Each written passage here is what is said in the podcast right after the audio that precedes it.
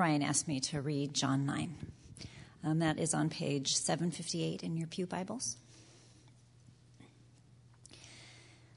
As he went along, he saw a man blind from birth. His disciples asked him, Rabbi, who sinned, this man or his parents, that he was born blind? Neither this man nor his parents sinned, said Jesus, but this happened so that the work of God might be displayed in his life. As long as it is day, we must do the work of him who sent me. Night is coming when no one can work. While I am in the world, I am the light of the world. Having said this, he spit on the ground, made some mud with the saliva, and put it on the man's eyes. Go, he told him, wash in the pool of Siloam. This word means sent. So the man went and washed and came home seeing. His neighbors and those who had formerly seen him begging asked, Isn't this the same man who used to sit and beg? Some claimed that he was. Others said, No, he only looks like him. But he himself insisted, I am the man. How then were your eyes open? They demanded. He replied, The man they called Jesus made some mud and put it on my eyes. He told me to go to Siloam and wash. So I went and washed, and then I could see. Where is this man? They asked him. I don't know, he said. They brought to the Pharisees the man who had been blind. Now, the day on which Jesus had made the mud and opened the man's eyes was a Sabbath. Therefore, the Pharisees also asked him how he had received his sight. He put mud on my eyes, the man replied, and I washed, and now I see. Some of the Pharisees said, This man is not from God, for he does not keep the Sabbath. But others asked, How can a sinner do such miraculous signs? So they were divided. Finally, they turned again to the blind man. What have you to say about him? It was your eyes he opened. The man replied, He is a prophet. The Jews still did not believe that he had been blind and had received his sight until they sent for the man's parents. Is this your son? They asked. Is this the one you say was born blind? How is it that now he can see?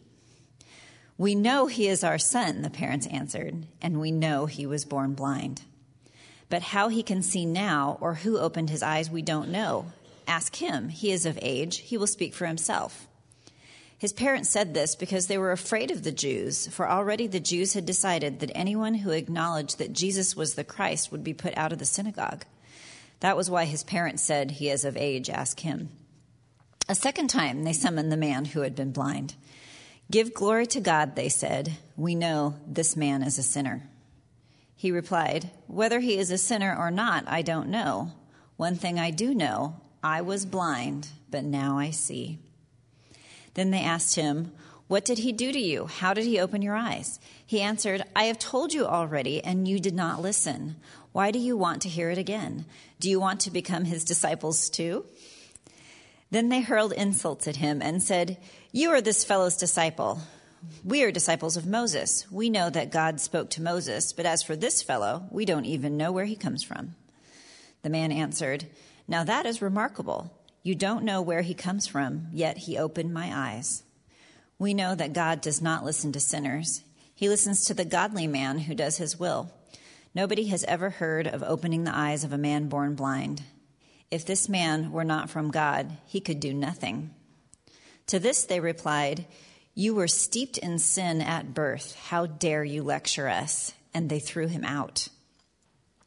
Jesus heard that they had thrown him out, and when he found him, he said, Do you believe in the Son of Man? Who is he, sir? The man asked. Tell me so that I may believe in him. Jesus said, you have now seen him. In fact, he is the one speaking with you. Then the man said, Lord, I believe, and he worshiped him. Jesus said, For judgment I have come into this world, so that the blind will see, and those who will see will become blind. Some Pharisees who were with him heard him say this and asked, What? Are we blind too? Jesus said, If you were blind, you would not be guilty of sin, but now that you claim you can see, your guilt remains.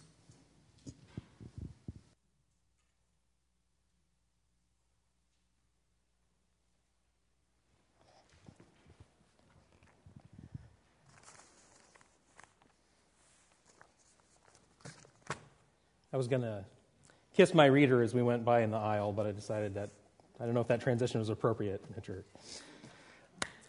When Angela was in high school.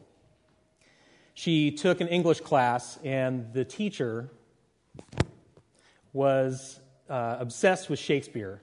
And so he walked them through several plays. Uh, one they paid close attention to was Romeo and Juliet.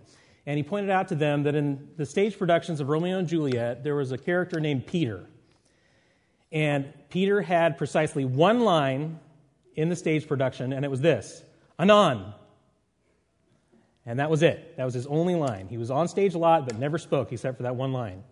Well, this teacher at the end of the year took Angela's class to the Oregon Shakespeare Festival to see Romeo and Juliet, which was playing that year.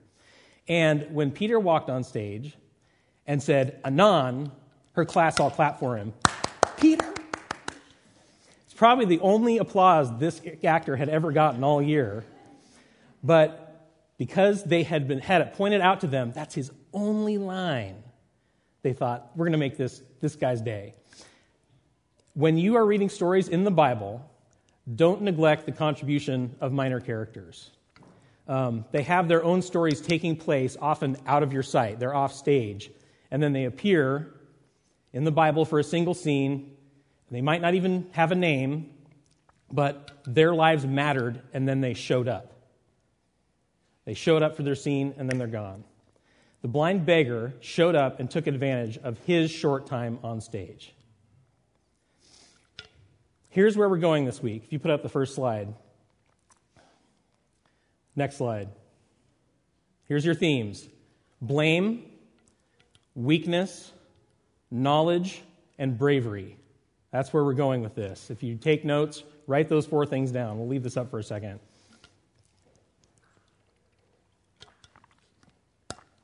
And there are things we need to know before we get to that. Put up the next slide.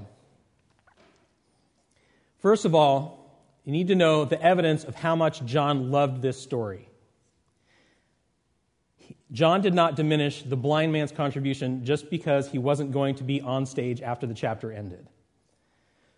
Just because he was doing his one scene and then he was gone, it didn't mean that John wasn't going to pay attention to him. In fact, John spent more time telling this story than he did when he was telling the story of Nicodemus, than he did when he was telling the story of the woman at the well, when Jesus fed the 5,000. He spent more time on this story than he did on the Last Supper. John spent more time on this story than he did on the crucifixion and the resurrection combined. The only scene in the book of John where there are more words used to describe it is during the reanimation of Lazarus. And John had three close friends of Lazarus as sources on that story. As far as we know, the blind man was a stranger. John wanted the reader to get every nuance of this story, and that's important. It's important to know because, show me the next slide, because of messianic miracles. Now, rabbis of the time had a tradition regarding miracles. Uh, there was a division between the types of miracles that God would do through regular people and prophets over here, and the types of miracles God would only do through the Messiah. Uh, many people, I don't know if you know this, but many people actually claimed to be the Messiah during that time. Uh, in fact, for hundreds of years previous. I'm the Messiah, I'm the Messiah, follow me. Um, so they had to have a way to test this. And so um, this is not a list found in the Bible, but the rabbis developed this list from an interpretation of some things in Isaiah and used this to test all the people who claimed to be the Messiah. Um, this is only a tradition, not in the Bible, but Jesus, again, is okay working with traditions. You remember we talked about a few weeks ago how Hanukkah does not appear in the Bible, but Hanukkah parties do. And Jesus showed up at Hanukkah parties and he used them as opportunities to share who he was. So Jesus is okay working with traditions. Even if it's not scriptural, he's okay working with them because it's what people are comfortable with. So he uses the tradition of messianic miracles, and here's what they were healing a Jewish leper. In Mark 1 and Luke 5, this happened. A Jewish leper was healed. Jesus sent, in fact, this former leper to the priests. It's Jesus announcing himself. Hey, Here's a healed Jewish leper. Go see the priests. Show them what God did. Uh, if, I don't know if you've ever seen The Life of Brian. It's a Monty Python movie. there's at one point a beggar in the, fil- in the film who's begging alms for a former leper. Alms for a former leper. That's this guy. Um, the second messianic miracle was healing a mute demon possessed man. Now, um, the procedure for, for casting demons out of people was, again, tradition. You had to get them to say who they were. Who are you? We are legion. We see some of those, right? we we recognize that from the New Testament. Tell me who you are. Now go away. That was, you had to get them to speak. Well, healing a mute demon possessed man could only be done by the Messiah. That one Jesus does in Luke 11 and Matthew 9, and he does that right in front of the Pharisees. Huh? A mute demon possessed man. Here we are. The third one is healing a man born blind. Not just a blind man, a man born blind. Verse 1 As he went along, he saw a man blind from birth. John makes a point of this. He was blind from birth. John assumes that his readers at the time are going to know why that matters. He was a man born blind from birth. And again, that comes out about up half a dozen times in the chapter. Not that he's blind, but he's blind from birth. That's important. The fourth messianic miracle raising to life a person who had been dead for four days. Not three days, because that's boring. You know, they believed that the spirit, after you died, uh, hovered over the body for three days. So it was just a matter of stuffing the spirit back in, and they could come back to life. And there are many people raised from the dead previous to this in the Bible. Well, several. I shouldn't say many, but several were raised um, from the dead before, um, before Jesus appeared. But on the fourth day, the spirit was supposed to depart. So if, you rose, if a man was risen from the dead, brought back from the dead, on the fourth day or after, only the Messiah could do that. You remember what I told you that the only story John spent more time on this one was Lazarus? That's why. It was another messianic miracle. What did Jesus do when he found out Lazarus was sick? He waited two days. He Gave it a couple days. Let him die. Let him wait. And he got there. Lazarus had been dead four days. It's a messianic miracle. Third thing you need to know show me the slide. This is the setting. Based on verse 16, we think this is the Sabbath. Uh, Jewish leadership had just tried to kill him for saying, I am. Uh, Jesus had left the temple. He was out proving himself in the crowds. First thing he did, after being threatened for equating himself with God, was perform one of the messianic miracles. He found a man born blind. Let's do it again. Some miracles Jesus kept quiet, you know, don't tell anybody. This one went public immediately. It was another announcement. Here it is man born blind. Uh, show me the next slide, Coco. I'm going to read the uh, first couple of verses here. John 9, 1 and 2. As he went along, he saw a man blind from birth. His disciples asked him, Rabbi, who sinned, this man or his parents, that he was born blind? This is a, a painting by Duccio. It's called Jesus Opens the Eyes of a Man Born Blind. It was uh, painted about 1300. Uh, the blind man, if you see, is, actually appears twice. Once when he's having mud put on his eyes, and he turns and he's washing his eyes in the pool. So it probably wasn't that close, but it's a scene, it's like a slideshow walking you through, like, here's what happened, and then this would happen. And I, I like this one too because the buildings behind him look like Escher drawings. The perspectives are uh, very similar to Escher. This is a story about blame. Here's your first theme Sin as a cause of suffering was common in the spiritual thought at the time. If you were rich, if you were healthy, people thought that either you or your family had done something to please God.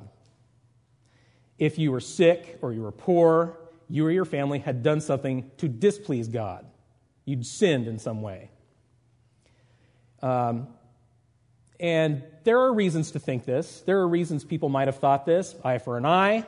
Um, karma was not a foreign concept to them. Uh, reap what you sow. These are all things that we, we see in the Bible. Not, well, not karma, but not the word anyway, but reaping what you sow is something you see in the Bible. Um, and that was a main consideration when people responded to imbalance when it seemed like things were unfair. Uh, these people are in luxury and these people are in suffering, the haves and the have nots. You did something, so God did something. God was a reactionary, right? He reacted to what you did. Well, we know that rationale hasn't died. Uh, many churches today preach this exact gospel. If you have enough faith, you'll never be sick. If you have enough faith, you'll never be poor. Um, uh, even in churches that don't follow what we call the prosperity gospel, um, there is a tendency to blame people personally for all their problems. Well, you, you know, you caused this. Um, you, so you did something. You know, you, you caused your own problems. And also, there is a tendency, unfortunately, to give deference to people who have piles of cash. Even in non-prosperity gospel churches, this is, and that's because that's a human, a human action. It's a, it's a human tendency. Um, but we need to recognize that this is a lie. That's, that's not how, how things work. Some problems are caused by your actions, and some luxuries are caused by good decisions, but sometimes it's the exact opposite. In Psalm uh, 73, which is uh, written by Asaph, is, I'll read a few verses from that, not the whole thing. But as for me, my feet had almost slipped. I had nearly lost my foothold, for I envied the arrogant when I saw the prosperity of the wicked. They have no struggles, their bodies are healthy and strong. They are free from common human burdens. They are not plagued by human ills. Surely in vain I have kept my heart pure and have washed my hands in innocence. All day long I have been afflicted, and every morning brings new punishments. And then he says, he backs off and he says, If I had spoken out like that, I would have betrayed your children. When I tried to understand this, it troubled me deeply until I entered the sanctuary of God. Once he was with God, he understood then I understood their final destiny.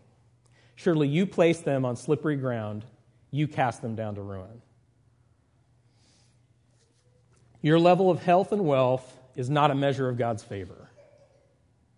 If you're rich, it doesn't mean you're favored. If you're poor, it doesn't mean God disfavors you. The problem lies in believing that God is just, but forgetting that God is merciful, and ignoring the fact that God is a complex being and the universe is a complex place.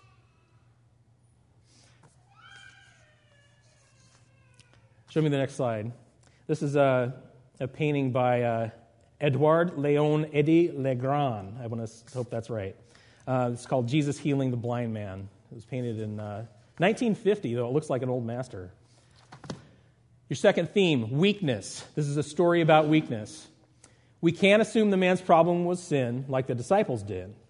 Who sinned? John 9 3. Neither this man nor his parents sinned, said Jesus. So, nobody. No, nobody sinned so that this man would suffer. That's not how this happened. Let's camp on that for just a second. Jesus assured the disciples of two things. One, that sin was not the reason for the man being born blind. Sometimes people cause problems for themselves, but not this time. We already covered that bit. Secondly, there was a reason for the man to be born blind. What was the reason? So the work of God might be displayed in his life. Uh, my favorite uh, Bible translations by Richmond Lattimore, and everybody here should run out and buy one immediately. This is a man who, who uh, traditionally tra- uh, translates things like the Iliad and the Odyssey. He's a master in, uh, in uh, the Greek, ancient Greek language, and then turned his attention to the New Testament after he knew these things. Great translation. Here's how he put it so the workings of God might be made manifest in him. In him. Now, it doesn't specifically say God caused the man to be born blind and suffer. God could have chosen the man to be born blind, that's possible, or it might have been something completely natural, like mom uh, had rubella when she was pregnant, or a vitamin A deficiency, and so the man was born blind. But God, as a general rule, works with nature to give suffering a purpose. I tend towards the second idea that bad things happen, but God works in whatever happens to make his works known, to make himself known. Um, also, and it's absolutely central to this story, Jesus says this before the man's healed. He says it before he's healed. He doesn't say, This man's been healed so that the workings of God may be manifest in him. No, he says, He's born blind so the works of God be manifest in him. Uh, Jesus stands in front of a guy who's always been blind, who's born that way. And he's going to heal him. I think he knows what's going to happen. But before he heals him, Jesus stops and tells his audience all about light and all about darkness. Who's a better metaphor for light and darkness than a blind man who's never seen light at all? This is verse 4 and 5. As long as it is day, we must do the work of him who sent me. Night is coming, blind guy, when no one can work. While I am in the world, I am the light of the world. In his blindness, the man made God's work possible. Let me put this out there. If this man had lived blind, and Jesus had used his blindness to explain darkness and light, and the man had not been healed, the workings of God would still have been manifest in him. It didn't depend on whether he was healed or not, it depended on him being blind. Um, it's possible that the church could have begun a new mission of compassion. They take in the blind man, they take care of him, they throw out the old ideas about sin caused this man to be born blind and we should shun him. Maybe they, they flip and say, you know, we're going to do something new here you know, flip completely on what they had just said 60 seconds before. Who sinned? Who made this guy blind? That, that could have also been a way for God's will, God's works to be done in the man. Um,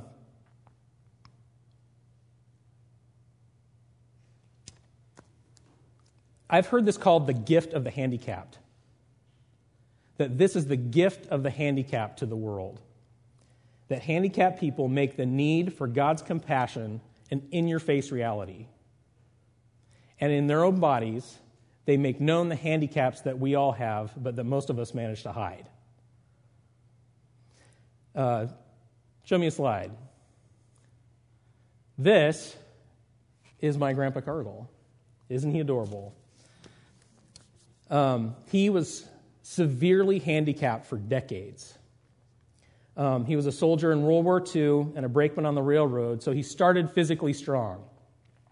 Uh, but my family thinks that he may have had his uh, first stroke in his uh, early 30s. Uh, it's hard to tell when they started because they were small, but they were numerous, uh, and each one made his physical capacity deteriorate. Um, he had to retire due to his health at 48 years old uh, from, the, from the railroad. Um, as a kid, I remember him going from a cane to a four prong cane to a walker to a wheelchair uh, pretty rapidly, pretty rapidly when I was a little kid. Uh, his verbal skills got worse and worse. Um, I'm the oldest grandchild, and I'm the only one who can remember him being able to converse with me. Um, my, my cousin, who's two years younger than me, can't remember this. So it happened when I was very young. Uh, in fact, it got to the point where the only word that was um, was really clear was when he was watching Portland wrestling and a bad guy did something, like hit someone with a chair, he yelled, Mean! Mean! That was the only thing you could understand. Um, uh, we prayed. We prayed, and he was never healed. Um, eventually, uh, his atherosclerosis got so bad that uh, circulation stopped in his limbs, and they started amputating them. Um, they were preparing to amputate. He, they amputated one leg. They were going to do the other, but he died first. Um, so he was literally a man being whittled away by his illness. Um, we prayed. He wasn't healed. Uh, I don't remember him ever even improving. Um, grandma took care of him until the week before he died at 70 years old. My grandpa had the gift of the handicapped. He made God known through his handicap. He showed me patience. Uh, he showed me that reliance on other people is not something to be ashamed of. Um, and through grandma, he showed me what real service is. There was no healing, but God's works were made manifest in him because of his handicap. Um, that happened to the blind man. Before he was healed, God's works were made manifest in him. Uh, Jesus, of course, did heal him. He had a new role for him as a well man. This is verses uh, 6 and 7. Having said this, he spit on the ground, made some mud with the saliva, and put it on the man's eyes. Go, he told him, wash in the pool of Siloam. This word means sent. So the man went and washed and came home seeing. Show me the next slide. This is a painting by Domenikos Theotokopoulos. Um, his, his friends uh, very wisely called him El Greco. Uh, this was, he was active from 1541 to 1614. This is one of three paintings he did of uh, the healing of the man born blind. Uh, the thing that I noticed in this as I was looking at these three paintings, I only have the one, is the couple in the middle. Jesus is on the left healing the blind man, the Pharisees are on the right arguing, but the couple in the middle, as you look at the three paintings, they actually change. In this one, it looks like an old man and an angel. In one of the other ones, it looks like an old man and a woman. But each time he painted it, they changed what they were doing. This one, they're full size. In one of them, they were so microscopic, they were about the size of the hand of one of the, the, uh, uh, one of the Pharisees. And in another one, they were transparent. You could see the background through them, so they were almost like ghosts. And I'd love to ask him why he changed that couple in the middle. I don't know. He, I, maybe it was people he was friends with when he painted this one, and then they had a fight, so he made him very small. I'm not sure. Um, but that couple in the middle changed each time. I'll ask him someday what he meant. This is a story about knowledge. The story of the man born blind is a story about knowledge. After his healing, the man goes out in public, and everyone is very confused. And then, starting in verse 8, I'll just summarize the story. Here's how it goes Aren't you the blind beggar? Yes, I am. How are you not the blind beggar anymore? Uh, Jesus booped some mud in my eyes and I washed my face, and that's about it. That's his story. Blind beggars don't don't change careers very often, so this was you know shocking to them. They wanted to know how this happened. Well, wh- where is Jesus? I don't know. Right there is one of the most powerful things the man said in his, in his whole life. I don't know.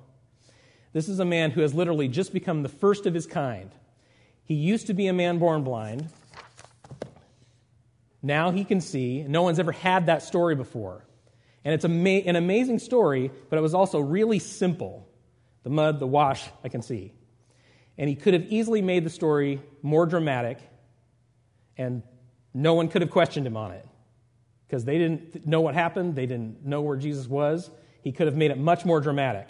Uh, uh, Jesus came and uh, lasers shot out of his hands, and, and uh, uh, he had a, a, magic wand and he waved it and he said abracadabra, and then he flew to Baghdad on a magic carpet. Could have been anything. You know, could, his story could have been big time. He needed a job. Maybe he could have been the bard. He could have told stories about Jesus that, you know, were fantastical and, and you know, grabbed his audience's attention. But he didn't do so. He told the story he had. He just said the bit about the mud, I can see, I don't know where he is. Did you know that your spiritual story is good enough? Um, my spiritual story is not very dramatic. I grew up in the church. Um, I was, it was the 70s and 80s, so I saw a few culture wars that bummed me out because I'm in the Willamette Valley and all my friends are very Willamette Valley about social issues. But we decided Jesus makes sense, and here I am. That's about the sum of my spiritual story. I grew up, I believed something, and here I am. And I can discuss theology, and I have a few gifts, but I don't have that pit of hell redemption story that you really want when you, when you have your testimony. I don't have one. Um, but guess what? It's enough. My story is enough. God does not ask you to have any story except your own. Mud in my eyes. I wash my face. I don't know where he is right now, but if I see him, I'll let him know you asked. And that story sets off a firestorm. He repeats his story. He admits he sim- when he simply doesn't know things. The most meaningful ignorance ever.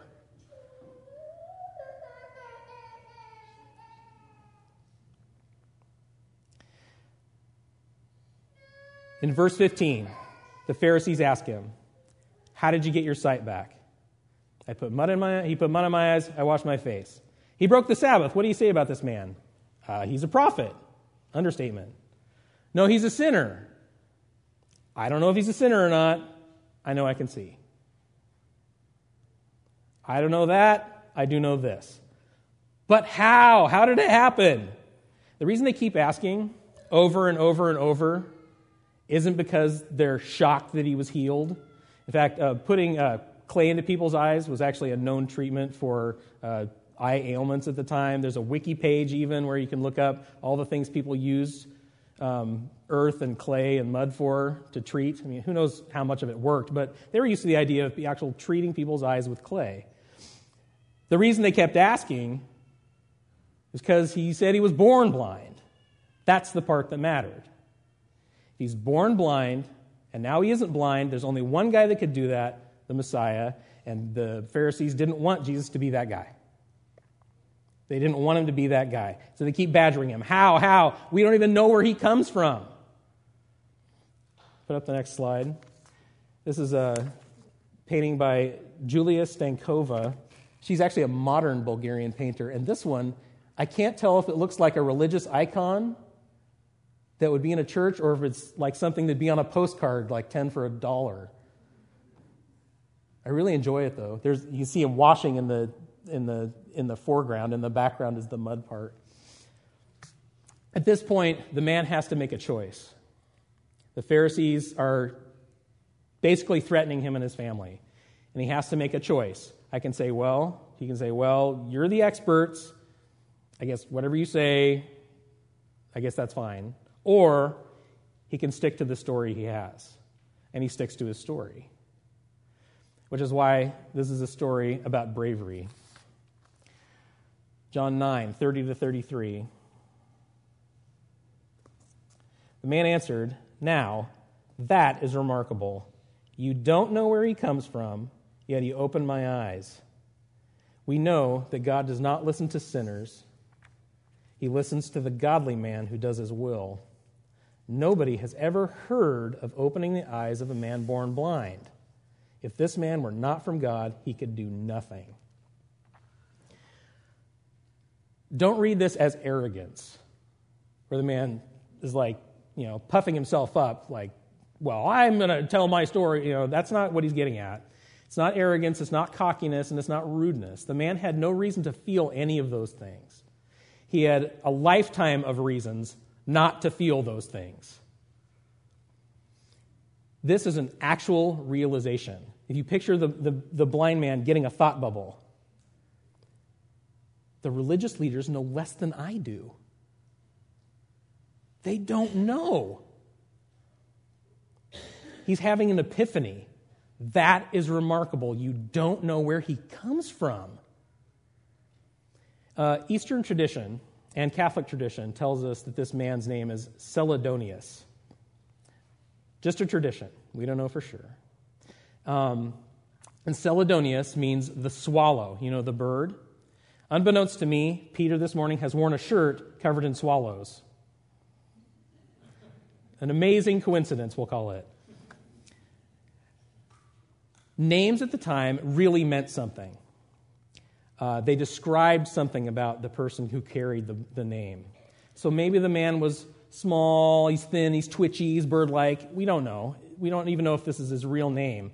But have you ever seen uh, swallows go after a hawk or an eagle? Every summer you see this right here in the valley. Um, often it's a kestrel. Once in a while it's a bald eagle. We'll be flying through um, a swallow's territory, and the swallows will start dive bombing him Zoom, zoom, zoom, zoom, zoom. You know, and there's no reason to think that this makes any sense at all. Um, it's, it's completely nonsensical, in fact. Uh, when a swallow is threatened, it instinctively thinks, I'm going to get that bird out of my territory. It doesn't matter if it's 10 times the swallow's size, it goes after it because it's defending, you know, it might have babies, it might just be a territory, but something is setting that swallow off, and they do it. They chase off the eagles and the, and the hawks. it doesn't seem like this blind man would have it in him. He has been weak his whole life, and here he's being called to defend his territory. I, I know this is true. This is my story. I know that this happened. They keep telling him it didn't happen, and he knows it has happened. Um, remember, he's a beggar. All he has is his story. That's his territory. Where is he? I don't know. He's a bad man. I don't know about that either. I'm not big. I'm not that fast. I don't have talons. But this I know I was blind, and now I see. Zoom, zoom, zoom. Defends his territory. Hebrews 13, 17, talking about spiritual leaders. Obey your leaders and submit to them, for they are keeping watch over your souls. Um, now, the Pharisees in John 9 would have loved the first part of that. Obey your leaders. They, they would love that. What the former blind man realized is that there's a qualifier. Who are your leaders? Obey your leaders and submit to them, for they are keeping watch over your souls. He realized the Pharisees were not keeping watch over his soul. That's a qualifier. That meant they were no longer his leaders. They'd threatened his family, they called him a liar, and the swallow chased off the eagles. Applications, very quickly. First of all, don't dismiss background characters. Put up the slide. Or people who play small roles in life. Next slide. Even if the person in the background is you. Don't think that your story doesn't matter. Your story might not feel dramatic. It might not have a, you might not have a public presence with your gifts or with your power, but you're not less important than other people in God's story. Small characters matter, even if most of their story is off the main stage. Next slide. When you struggle, don't assume you're out of God's favor. Certainly, you can cause problems your, for yourself by doing stupid things, but when people have difficulties, it doesn't necessarily mean God is mad at them. Your weakness may exist so the works of God can be shown in you, and that's even if the pain never stops. Next slide. You only know what you know. Your spiritual story is useful to God. Now, I'm not saying anybody would ever make up a conversion story to try to get attention and glory for themselves. Nudge, nudge, wink, wink. But I've heard testimonies that are like reading a novel by Charlotte Bronte. They're fictional, they're full of flowery language, and they're too long by half. Your true story is enough. The things you have learned thus far are enough. Let Jesus continue to teach you, of course, but you don't have to have some magical epiphany before you get to work. Finally, next slide. God and no one else designs your spiritual life. When you read what you read, when you hear what you hear, when you experience what you experience, God is trustworthy enough to reveal truth through it directly to you. Um, in no way am I saying that you should ignore spiritual leaders or teachers because I am a spiritual teacher. Uh, I think once in a blue moon, I probably say something useful. Um, and if I didn't think teacher input was good uh, and a resource, I would regret the last 30 years of going to church because I, I do this a lot. But, and I, and I think that every penny we spend getting a new pastor at Kingwood is money well spent. But there are no gurus when you believe in Jesus. There are no gurus when you believe in Jesus. God and no one else designs your spiritual life. The blind man listened to religious leadership and realized in the end they didn't know what he did. And they didn't care about him. So, the qualifier if they care for your souls, follow them. If they don't care for your souls, God is sufficient. He will teach you what you need to know. The things God revealed in the life of the man born blind were enough to be getting on with. And he realized that, and he told his story. So let's pray and sing and go. God, thanks a lot for um, giving us this chance to hear a story from um, uh, the book of John, and I pray that everything useful we will um, hold on to and um, continue to ponder in the days that come, come from here. And uh, I pray that you will uh, be with us as we sing and be with us as we uh, go to our classes. Amen.